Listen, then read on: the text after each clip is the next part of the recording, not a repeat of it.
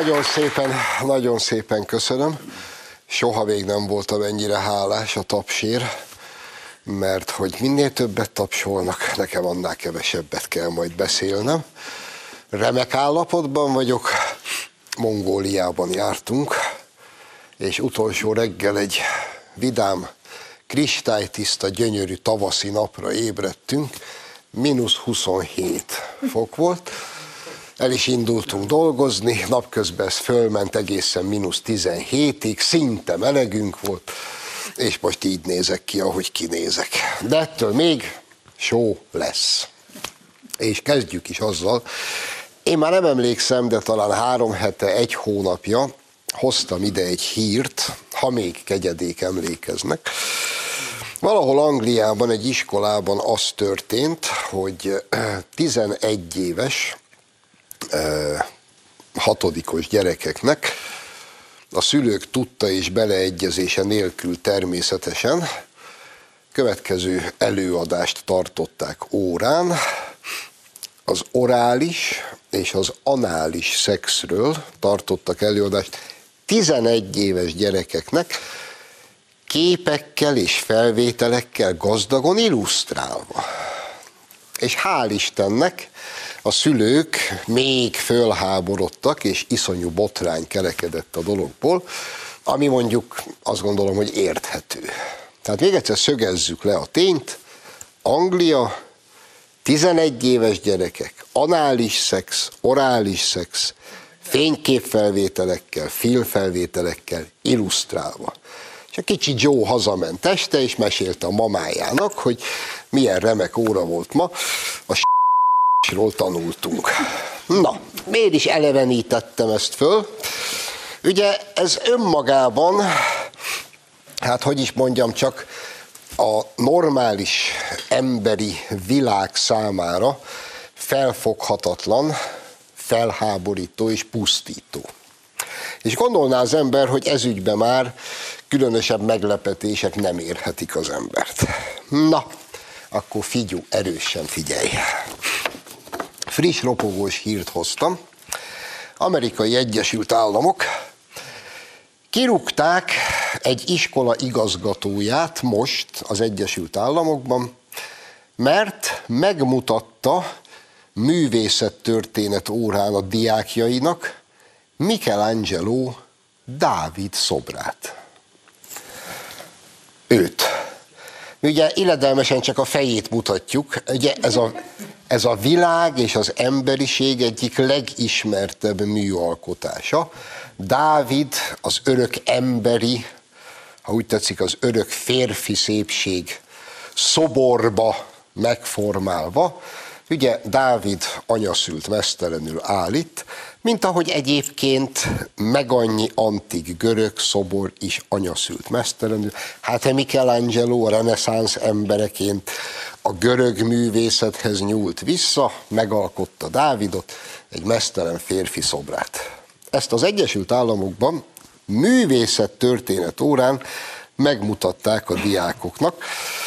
Most figyelj, a szülők felháborodva berohantak másnap az iskolába, panaszt tettek, hogy az ő gyerekeiket a tudtuk nélkül problémás és pornográf pornográf és problémás dolgokat mutogatnak a gyerekeiknek.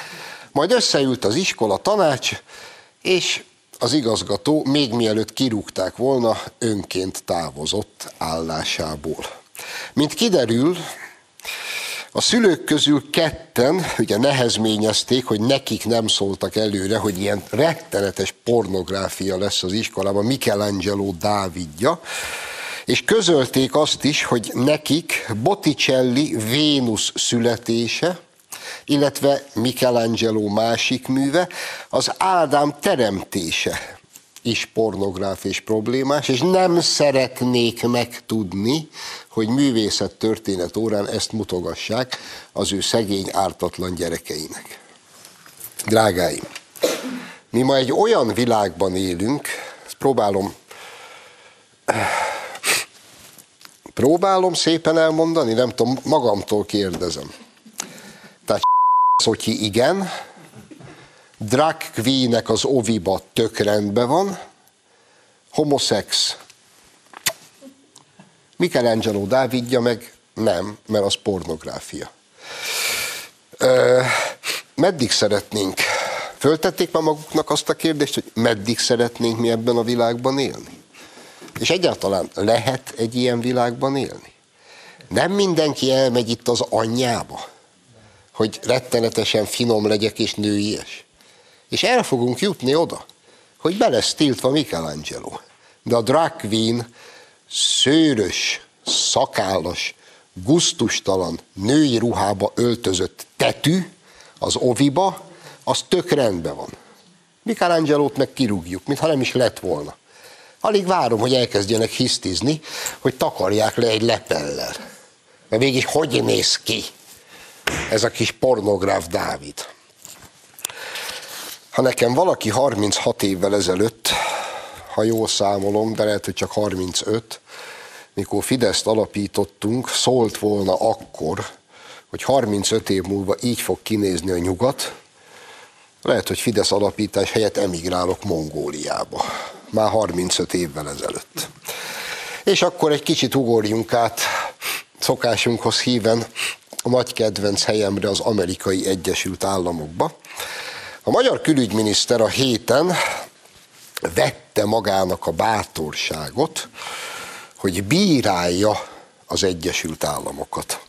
Felháborító, hogy az amerikai külügyminisztérium más országok belügyeivel foglalkozik, és e mindenfajta egyoldalú értesülésekre hivatkozva jelentést ír külföldi államok emberi jogi és egyéb helyzetéről mondta Szijjártó Péter Szarajevóban, majd hozzátette, meg kell mondjam, meg vagyok döbbenve, és minden évben újra és újra megdöbbenek, hogy az amerikai külügyminisztérium veszi magának a bátorságot ahhoz, hogy más országokat minősítgessen, és más országok belső ügyeiről, helyzetéről ex katedra kijelentéseket tegyen. Azt gondolom, hogy a magyar külügyminiszternek oka és joga van ezen mondandója megfogalmazásához. Ráadásul szerény véleményem szerint teljesen igaza is van. A kijelentés után jött Pressman elvtárs, az Egyesült Államok budapesti nagykövete, nagy kedvence mindannyiunknak, aki némiképp indignáltan visszaszólt a magyar külügyminiszternek, és azt mondta, hogy a Kreml évekig ostorozta az amerikai és az európai kormányokat az emberi jogok megsértésével kapcsolatos kritikájuk miatt. Kvázi értsd, a Magyarország, a magyar kormány, a magyar külügyminiszter, meg nyilván a miniszterelnök, hát az olyan Kreml, meg szovjetül beszél, és hát ő, ő, ő az amerikai nagykövet ezt érti, meg régmúltból ismeri. Mert hogy most ugye mi Amerika ellenesek vagyunk. És akkor, drága barátaim, egy kicsit itt bóbiskoljunk el ennél a témakörnél. Először is nem tudom észrevették-e. Azok, akik ma az Egyesült Államok legnagyobb barátai, feltétlen odaadó hívei, és akik krokodil könnyeket hullajtanak az úgynevezett Amerika ellenesség miatt, azok 35 évvel ezelőtt a Szovjetunió legnagyobb barátai voltak, rettenetesen elítélték az úgynevezett szovjet ellenességet, emlékeznek még, ugye szovjet ellene. Ha valaki rásütötték, hogy szovjet ellenes, na aztán az rághatta szégyenében ökleit. Akik akkor szovjet barátok és Amerika ellenesek voltak, ma Amerika barátok és orosz ellenesek. Mi pedig akkor szovjet ellenesek voltunk, most pedig Hát normális emberként nem nagyon tud az ember más lenni, csak Amerika ellenes. És mindig valamilyen rejtélyes oktán fogva mi vagyunk a fekete seggűek, és ők oda át mindig a jó fiúk. Mert ők mindig tudják, hogy mikor kell szovjet barátnak lenni, és mikor kell Amerika barátnak lenni. Ugyanis az ő számukra valójában semmi más nem fontos, csak legyen valahol egy otthonos, kényelmes, gyönyörűen berendezett valag, amiben beköltözhetnek. Vagy szovjet valag legyen, vagy amerikai valag, csak valag legyen, mert valagon kívül borzonganak és rosszul érzik magukat. És mindig egy aktuális ből beszélnek ki, hogy mi milyenek vagyunk. És amellett se nagyon szeretnék elmenni, hogy, hogy most az tényleg az Egyesült Államok beszél mondjuk emberi jogokról és fogalmaz meg kritikákat? Csak az elmúlt 30 éven fussunk végig, hogy ami szeretve tisztelt amerikai Egyesült Államunk, az mondjuk mit művelt a világban az elmúlt 30 évben. És nem megyek vissza a vietnámi háborúig, eszembe sincs, elég nekem az elmúlt 30 év. Csak mióta itt rendszerváltás volt. Mondjuk vannak még ilyen emlékeink, hogy Irak visszabombázása a középkorba? Méghozzá úgy, hogy hamisítanak egy titkos szolgálati jelentést, ami arról szól, hogy Saddam Husseinnek rengeteg vegyi, meg tömegpusztító fegyvere van, és erre a hazugságra hivatkozva földig bombázzák Irakot, és emberek százezreinek a halálát okozzák. Emlékeznek még ott Irakban, Abu Ghraib, a börtön. Mond ez még önöknek valamit? Föntartott az Egyesült Államok hadserege ott egy börtönt, az Abu Ghraib börtönt, ahol a bent lévő foglyokat anyaszült mesztelenre vetkőztették, és kutyákat uszítottak rájuk, amely kutyák a férfiak nemi szervét marcangolták először szét. És ezt az ott lévő amerikai katonák röhögve fotózták, és küldözgették egymásnak a képeket, és remekül szórakoztak. Ez véletlenül nem háborús bűncselekmény? Hagy kérdezzem meg a kötelező tisztelettel. Ugye? Szerbek, Belgrád porig bombázása, civilek ezreinek meggyilkolása. Hm? Mondjuk rémlik még Afganisztánban az a kis apróság, amikor az ott szolgáló amerikai katonák szintén egymásnak remekül szórakozva küldözgettek fotókat arról, ahogy halott afgánokra rávizelnek. Ez nem emberiesség elleni bűncselekmény? Kérdezem én a kötelező tisztelettel. Guantanamo, ahol hosszú évtizedek óta fenntart az Egyesült Államok Kuba területén egy támaszpontot, és az ikertornyok elleni merénylet után az Egyesült Államok közölte, hogy a Guantanamón fogjul ejtett Amerika elleneseket azokkal szemben hivatalosan megengedi a kínvallatást. Barátaim, Guantanamón embereket ezzel a fullasztásos, vízitatásos módszerrel, árammal, félholtra veréssel kín vallatásnak vetettek alá hosszú éveken keresztül úgy, hogy évekig, de van, aki évtizedekig, van, aki húsz évet ült Guantanamon anélkül, hogy bármilyen ügyben hivatalosan vádat emeltek volna ellene. Viszont az amerikai Egyesült Államok kormányának nem hogy beleegyezésével, felhatalmazásával kín vallatásnak vetették alá. Az Egyesült Államok Guantanamon évtizedek óta egy rohadt gestapo pincét működtet. És mi azt a cinizmust, ahogy ezt annak idején megfogalmazták, hogy ott azért lehet, mert az nem az Egyesült Államok területén van, és ott nem érvényesek az amerikai törvények. És ezek ma bárkinek kimerik nyitni a pofájukat emberi jogokról. Hogy? Pressman bácsi, hogy? Te tudtál Guantanamo-ról? Egyen meg a drága kicsi szívedet. Kicsi bogaram. Olyan szinten felháborító és vérlázító, amit ezek művelnek, hogy az ember, ha normális, egész egyszerűen nem tud más lenni, csak Amerika ellenes. És ugyanazt tudom mondani, 35 éve mi voltunk Amerika szerelmesei. Azt se tudtuk, hogy hogy hódoljunk a világ legszabadabb, legcsodálatosabb, legdemokratikusabb országának, leggazdagabb országának. És aztán utóbb 30 év alatt ezek így kiderülnek, és ma ezek akarják nekem elmagyarázni, hogy mik az emberi jogok, meg mi az a demokrácia. És csak úgy, egy kicsit így tovább hala, most már úgy sincs időnk tovább menni, Németországról is tudnék mesélni, de majd jövő héten. Biden bácsiról kiderült, hogy hát Kínából pénzelik a kis családját. Biden bácsi hevesen tagadta az egészet. Közölte, hogy ebből az ég egy a világon semmi nem igaz. Majd a republikánus többségű képviselőház, hát előállt a banki bizonylatokkal.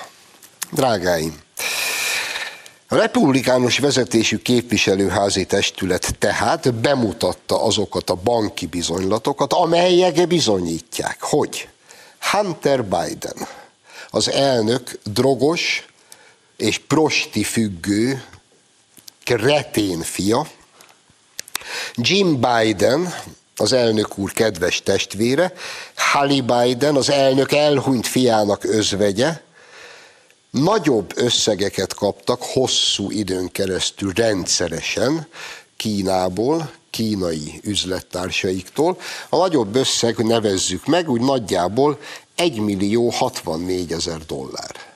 Ennyit utalt át Kína, illetve kínai cégek a kis Biden famíliának. De még egyszer mondom, az a legizgibb, hogy eh, Joe Biden kiállt a nyilvánosság elé, mielőtt a banki bizonylatokat bemutatták, és azt mondta, hogy ez szemen szedett hazugság, ilyen soha nem történt. Most tehát ott tartunk, hogy Joe Biden, az Egyesült Államok elnöke, feketén-fehéren hazugságon van kapva. Hazudott. Ez az amerikai alkotmány szerint azt jelenti, hogy le kell mondania. Ilyenkor szoktak úgynevezett impeachment eljárást indítani az elnök ellen. Volt már ilyen. Bill Clinton, megvan még? Bill Clinton bácsi azt mondta, hogy ő soha nem folytatott szexuális viszonyt Mónika Lewinsky-vel. Aztán kiderült, hogy hát, valami mégiscsak történt az orális irodában. Hogy oldották meg a helyzetet akkor, figyú, mert zseniális, és várom a Bidennel is, nyilván lesz majd egy ilyen megoldás. Akkor ugyanis összeült az Egyesült Államok legfelsőbb bírósága, és határozatot hozott arról, hogy az orális szex az nem minősül szexuális aktusnak, így az elnök valójában nem hazudott. Ez volt az a pillanat, mikor nagyjából 160 amerikai férfi ütött ököldel diadalmasan a levegőbe, és este beszóltak a konyhába, hogy anyukám, beugrom a sarki kuplerájba, de nyugi, csak szok. Ez a helyzet. És azt nem tudom, hogy Biden-t most ebből a mocsokból hogy fogják kimosdatni. De egyébként teljesen mindegy is. Mert ahelyett, hogy ezzel foglalkoznának, most Trumpot akarják letartóztatni, viszont van egy jó hírem, jelen pillanatban Joe Biden támogatottsága olyan szinten van, hogy a bányász béka is rövidlátóan kémlel a saját segge alá, és próbálja előkaparászni Joe Biden elvtárs népszerűségét. Úgyhogy ehelyről csókoltatom Biden bácsit is, Pressman nagykövet urat is, második részben pedig Dajcs Tamás LP e képviselő lesz a vendégünk, akivel hát hasonló ügyekről, meg háborúról is fogunk beszélgetni. Rövid születés jövünk vissza.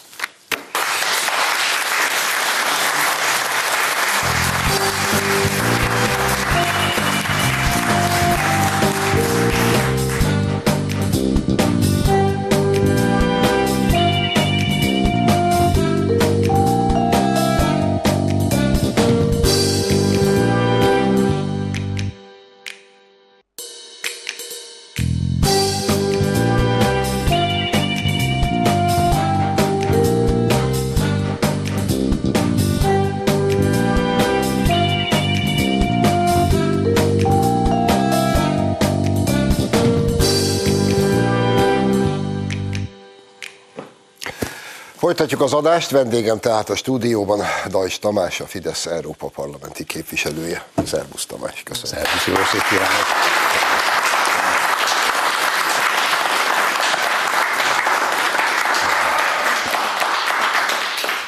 Az a jó, hogy sokat tetszenek tapsolni, mert addig se kell beszélnem, mert nem nagyon tudok. Tamás, kezdjük azzal, hogy eh, a nemzetközi, hágai nemzetközi bíróság elfogató parancsot adott ki Vladimir Putyin ellen. Most sírjunk, vagy nevessünk? Az, ami az orosz agresszió miatt történik Ukrajnában, az maga a borzalom. A nemzetközi jog lehető legdurvább megsértése, hogy bármilyen vélt vagy valós politikai konfliktusod, nézeteltérésed van egy szomszédos országgal, akkor katonai erővel törsz rá. Ezt a háborút ráadásul egy atomhatalom indította, ami még különösebb felelősséget teremt. Elképesztő emberi tragédiák és borzalom a háború minden napja. Szerintem két dolgot érdemes azon túl elmondani, amit a magyar kormány ügyben illetékes, megnyilatkozó tagjai kiválóan fogalmaztak meg, nincs ezen az egészen mit kommentálni. De mégis, hogyha az ember veszi magának a fáradtságot vagy a bátorságot, két dolgot érdemes hozzátenni. Elsőként is azt, hogy mindenki menjen el a fészkes fenébe, aki a háború eszkalációja érdekében tesz meg súlyosabbnál súlyosabb politikai lépéseket, ahelyett, hogy fele annyi energiával, de a békéért dolgozna. Legyenek kedvesek az összes háborúpárti pszichózisban szenvedő nyugat-európai politikusok, és a tisztelt kompániájuk belegondolni abba, hogy lassan a 20 milliós nagyságrendet éri el azon ukránoknak a száma, akik kénytelenek a háború miatt elhagyni a szülőföldjüket, a városukat, a falvaikat. Nagyobbik részük Ukrajnán belül kénytelen hogy háborús menekültként odébb költözzön, most már a 10 milliós nagyságrendet közelíti, akiknek az országot kellett elhagyniuk. Közülük egy milliónál is több Ukrajnából érkezett háborús menekültet mi fogadtunk be.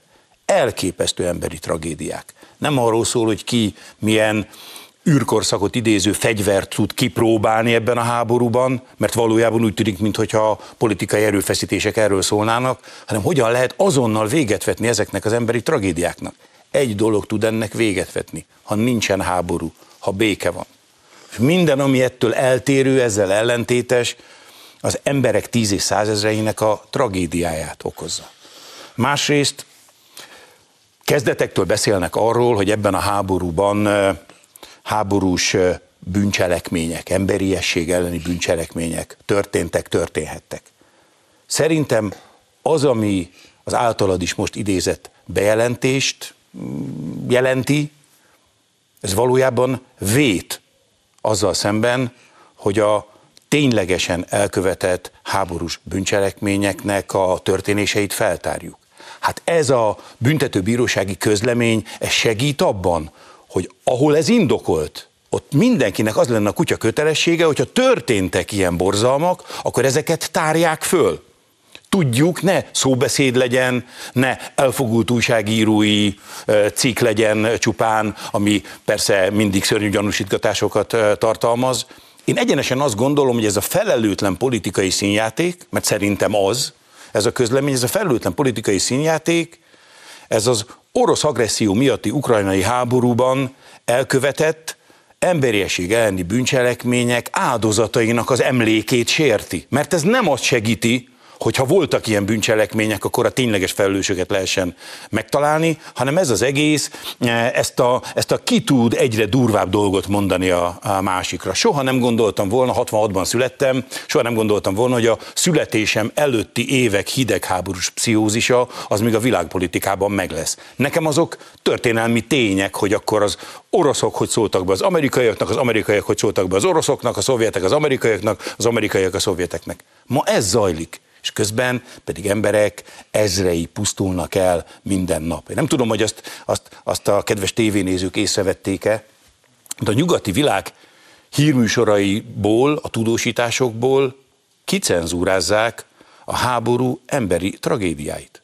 Ha valaki a BBC-t, a CNN-t, a francia, a német közszolgálati, meg kereskedelmi televíziók híradásait nézi, akkor mint egy fegyverbemutatót látna. Ki tudja, hol lévő mezőn áll egy, én nem tudom, beazonosítani, számomra beazonosítatlan nagy fegyver, és pss, rakétát lőnek ki. Aztán egy másik vágóképen, meg másik irányba áll egy fegyver, és rakétát lőnek ki. És naponta emberek pusztulnak el. De érdekes módon ezek a képek nem jelennek meg. A független, az objektív, a tárgyszerű tudósításról elhíresült, vagy magukról ezt állító tudósításokban. Talán nem azért történik mindez, mert hogyha bemutatnák az emberi tragédiákat, akkor roppant lehéz lenne a nyugati világ vezetőinek tömeges emberi tragédiát okozó háború mellett kiállniuk. És folyamatos fegyverszállítások mellett érvelniük, meg a háború eszkalálása mellett érvelniük. Úgyhogy csak azt tudom mondani, béke, béke és béke kell. Minden, ami ezzel ellentétes, na az, ami nem szolgálja az emberek érdekét. Említetted a háború eszkalációjának veszélyét, és azt, hogy tényleg olvassa az ember a napi híreket, és úgy tűnik, mintha mindenkinek elment volna az esze. Három dolgot hagy idézzek ide, és egyesével kérem a véleményedet.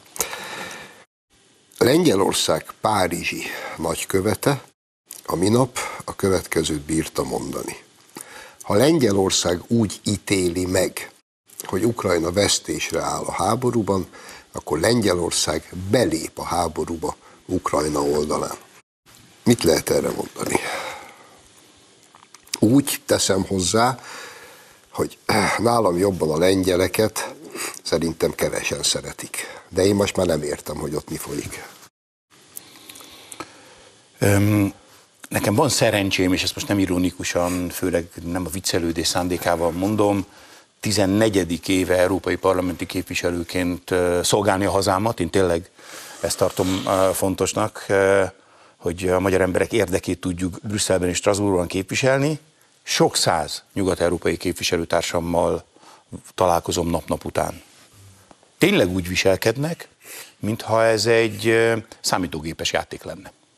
Egyre élethűbb figurákkal, egyre véresebb jelenetekkel, egyre jobb animációval, és infantilis hülye gyerekekként bele süppednek ebbe a háborús pszichózisba, a primitívebbnél primitívebb állításokat fogalmaznak meg, alátámasztandó szerintem helytelen és vállalhatatlan eh, álláspontjukat. Én azt tudom mondani, hogy nem kell szerintem a magyar-lengyel barátság mellett szép szavakat mondani, mert persze ez egy nagyon fontos és szívemből jövő gondolat, de édes mindegy, hogy milyen nációhoz tartozik az az ember, aki ekkora ostobaságokat mond, az egyszerűen közéleti emberként pedig különösen felelőtlenül jár el. Ez egy elképesztő felelőtlenség. Jó, akkor azt hiszem tudom fokozni. Második példám. Még Mongóliában voltam, amikor egyik reggel szembesültem azzal a hírrel, miszerint egy amerikai B-52-es nehéz bombázó fedélzetén atomfegyverekkel 80 kilométerre megközelítette Szentpétervárt. E, képzeljük el ezt egy pillanatra fordítva. Képzeljünk el egy orosz nehéz bombázót 80 kilométerre New Yorktól, hogy abból mi lenne.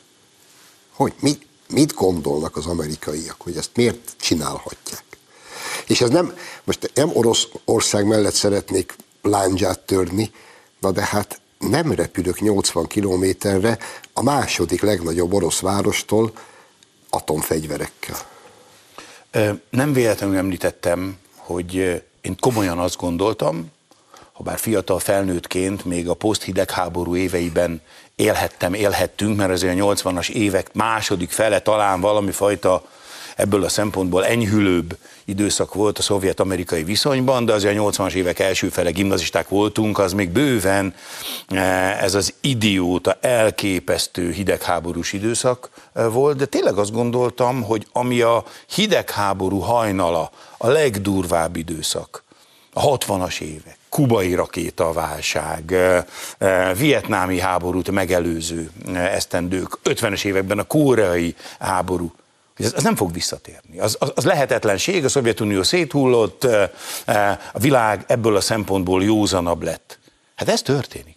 Hát nincs igaza az ókori görögnek, igenis lehet kétszer ugyanabba a folyóba lépni. Hát klasszikus, jól ismert, a történelemből fél tucatnyi ilyen már akkor nagy nyilvánosságot kapott provokáció, piszkálódás az, eh, ami most eh, eh, zajlik. Kölcsönösen, természetesen, tehát nehogy azt gondoljuk, hogy egy percig is ebben a kérdésben igazságot kéne tenni, mert két egyre inkább a maga őrült logikája szerint egy ilyen, egy ilyen, egy ilyen harmadik világháború felé menő izmozás az, amit csinálnak.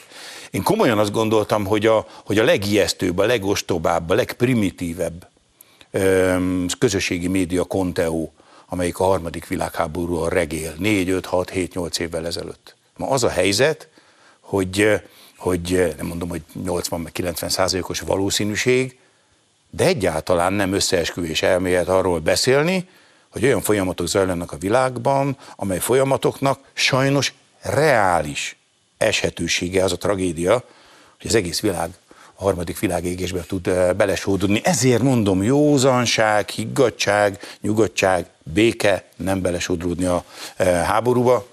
Úgy tűnik, hogy már Európában két ország, két állam, aki emellett az álláspont mellett következetesen ki tud állni, az Vatikán és Magyarország. Nem rossz társaság, miniszterelnök úr mondta. Akkor hagyd tegyem fel az íre a pontot a harmadik példámmal, azt is a minap olvastam. Az Unióban komolyan beszélgetnek arról, és felmerült annak eshetősége, hogy ugye kétfele a tragédia, amiről beszéltél, ami az ukránokat éri, annak az egyik fele, amiről sok szó esik, hogy el kell őket látni fegyverrel, mert csak így van esélyük, hogy az oroszokkal fölvegyék a harcot. Tehát a fegyverek nem fogyhatnak el.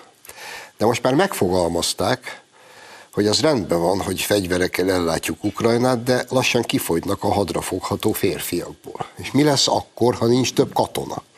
És erre jött az ötlet, amitől megint csak azt mondom, fölállt a hátamon a szőr. Komolyan elkezdtek arról beszélni az Unióban, hogy akkor majd egy ilyen nemzetközi zsoldos hadsereget fölállít az Unió, és azt beküldi majd Ukrajnába, mert hát akkor mégsem lehet azt mondani, hogy a NATO, ez egy oldosok, hát mit csináljunk, mennek. Na, erről mit gondolsz? Van-e ennek például realitása? Van-e, van-e ma, most a lengyeleken kívül mondom, mert ők ezt már megfogalmazták. Már nem tudom, hogy a franciaországi nagykövetük a túl sok kálvádozt ivott, és a saját ötletét mondta el, vagy emögött van valami kormányzati egyeztetés, ezt nem tudjuk egyelőre, de van egy ilyen lengyel megfogalmazás. De el tudsz-e képzelni egy mai német vagy francia társadalmat, amelyik elviseli azt, hogy elviszik a akár zsoldos, akár milyen katonáit, fiait Ukrajnába, és hazahozzák hullazsákba? Sokszor beszéltünk arról, hogy egy esztendővel ezelőtt, tragikus háború kirobbanásakor eh, világos, egyértelmű, tömör, németes volt a német kancellár álláspontja, szó sem lehet fegyverszállításról, szó sem lehet lőszerszállításról. Az élet kioltására alkalmas hadifelszerelést Németország nem szállít, tartja magát korábbi elvi álláspontjához. Segíteni kíván katonai értelemben is az ukránoknak sisakokat, katonai sisakokat fog szállítani. És ma jelen pillanatban több lépcsőfokon keresztül a világ egyik legmodernebb harci járműve, a német tankok azok, amelyeket Németország engedélyével, mások is maguk a németek is adnak. Paraszt hajszál választja el őket attól, hogy belesodródjanak a háborúba. Tehát azt tudom mondani, hogy lehet, hogyha ma megkérdeznénk ezeket a jeles európai háborús pszichózisba fetrengő vezetőket arról, hogy mi a szándékuk, ma lehet, hogy ténylegesen a szándékuk, hogy szó sem lehet, hogy katonai erővel vegyenek részt ebben a konfliktusban. Na de szó sem lehetett 4-5-6-7-8 hónappal ezelőtt azon fegyvereknek a szállításáról, amely fegyvereken már túllépett, már azt megfejelő fegyver arzenált, és ilyen rakétát, és olyan légvédelmi eszközt, és én nem tudom még, miket akarnak eh, szállítani. Ez a belesodródás. Nem véletlenül használja a miniszterelnök úr más felelős magyar kormányzati képviselők ezt a kifejezést. Szó sem lehet, bármekkora, is nyomás, bármekkora nyomás is neheződik ránk, hogy mi belesodródjunk ebbe a háborúba mert nem a saját urai ezek a, a, a döntéseiknek ezek a, az emberek, hanem sodródnak a döntésük által. Ha egyszer egy megalapozott vagy meg nem alapozott ukrán kérést az előbb-utóbb elfogadnak, akkor milyen elvi álláspont alapján mondják azt a következő, meg a következő, meg a következő ukrán kérésre, jó, de azt már nem, hiszen korábbi jó, de azt már nem álláspontjaikat vizsgálták felül. Még egyszer azt tudom mondani, nem olyan nehéz, ebbe az irányba kell lépéseket tenni. Én látok is esélyt azért erre, tehát az őrültek háza az hála az égek nem teljes, nem egy saját farkába rapott kígyó ez a bolondok háza, hogy érdemi diplomáciai lépések történjenek, szülessenek a fegyverszünet, béketárgyalások és a háború mielőbbi lezárása érdekében. Amen. A háború része, de némiképp más téma, bár nyilván elválaszthatatlan mindat, mindattól, amiről eddig beszéltünk. Finnország és Svédország NATO csatlakozása. Itt ugye először a finnek NATO csatlakozására mondtunk igent. Most már gyakorlatilag a svédekére is igent mondtunk, már csak a technikai rész van hátra. De voltak fenntartásaink. És ma ott tartunk, hogy az a Svédország, amelyik arra vár, hogy mi igent mondjunk, mert enélkül nem lehetnek NATO tagok, ezek hát a lehető legarrogánsabb és megszokott módjukon ide böfögnek, hogy na mi lesz már? Ti itten a hátsó udvarba, most már kapjátok össze magatokat. Majd fölteszik a kérdést, hogy tulajdonképpen mi baja a magyaroknak a svédekkel. Na, akkor hogy kérdezzem meg, mi bajunk van nekünk a svédekkel? Tanár úr, készültem. Sejtettem, hogy talán ez a beszélgetésünk részét eh, képezheti.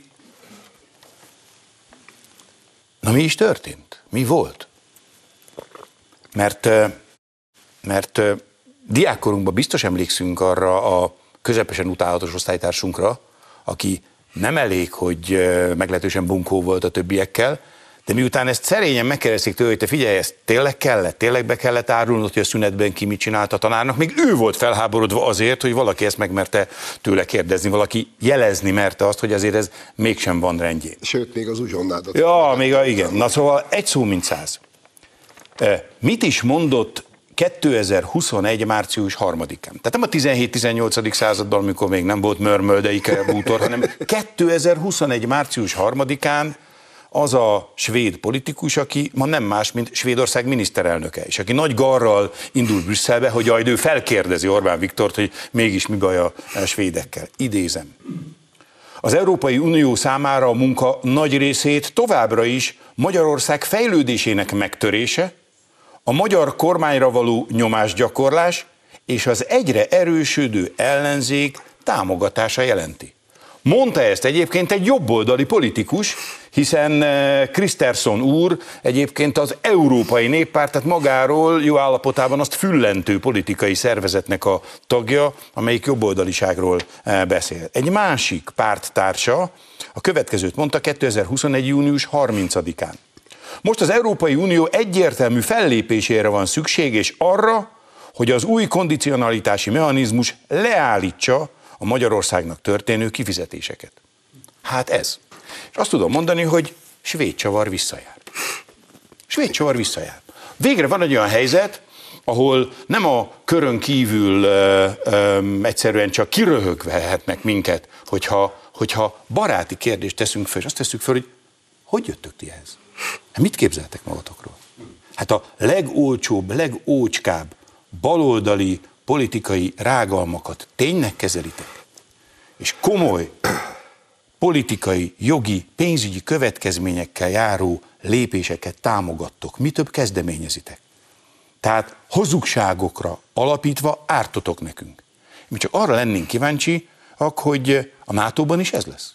Mert vagyunk egy szövetségben, ahol elvileg mi szövetségesek vagyunk, és ti ócska aljas politikai ideológiai hazugságokra építve tudatosan ártotok nekünk. Szeretnénk megkérdezni, hogy a NATO-ban ez így lesz. Szeretnénk azt megkérdezni, hogy, hogy legalább beszéljük már át, hogy ezt továbbra is így gondoljátok. Tehát én azt gondolom, hogy nagyon helyes, hogyha, hogyha a európai politika tagállamok közötti viszony sem marad a minden következmények nélküli világa a politikának. Ilyen ártószándékú fellépés az legalább azzal a következménnyel járjon, hogy érdemi, higgadt, harag nélküli kérdésekre kelljen válaszolniuk, úgyhogy ne felkérdezni induljon a tisztelt svéd miniszterelnök Brüsszelbe, hanem válaszokat adjon. Igen.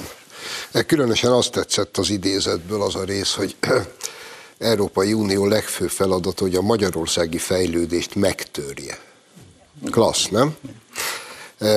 Tudod, mi jut erről eszembe? Az alkoholista férj, aki este hazamegy mata részegen, félholtra veli a feleségét, majd reggel odabújik hozzá, és megkérdezi, hogy ugye szeretsz, drágám.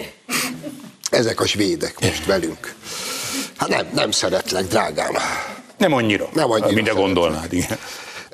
Három percünk maradt, és akkor még egy dolgot hagy citáljak ide, amit szerintem meg kéne beszélnünk.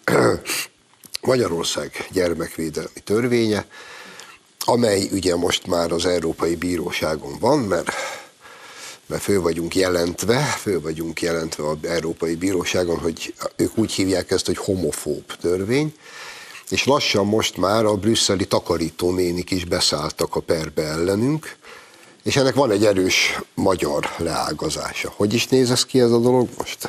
Ha már ennél a fóbnál vagyunk, mert ezek imádnak mindent fóbozni, ez egy hungarofób kereset az Európai Bizottság részéről. Nevezzük nevén.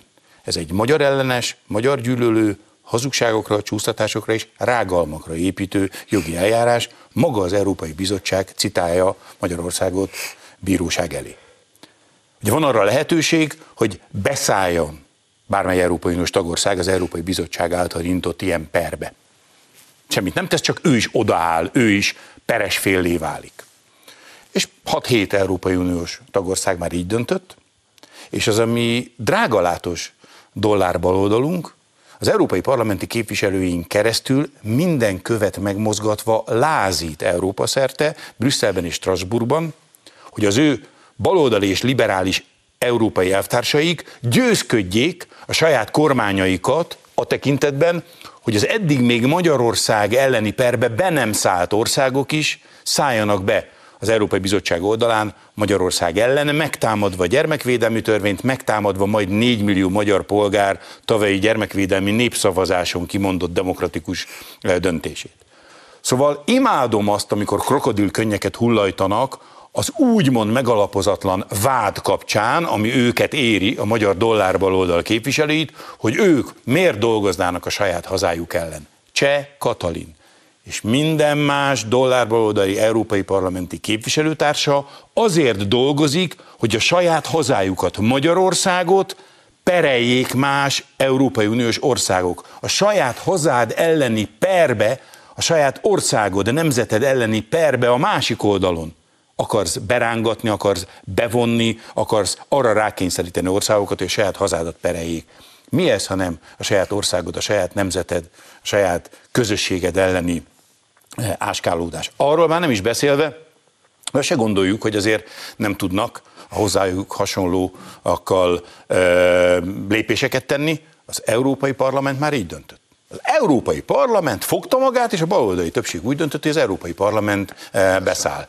Nyilvánvalóan objektívek, elfogulatlanok, fantasztikus jogi testület, ugye? Hát eh, természetesen nem egy politikai többség dönt a, a, a kérdésről. Megint azt tudom mondani, képzeljük el egy hasonló döntést hozna a Magyar eh, Országgyűlés. Akkor milyen vírnyogás lenne. Úgyhogy azt tudom mondani, oda nézek, kedves Csekatalin, kedves összes dollárból képviselő, a magyar gyermekek szentek és értetetlenek.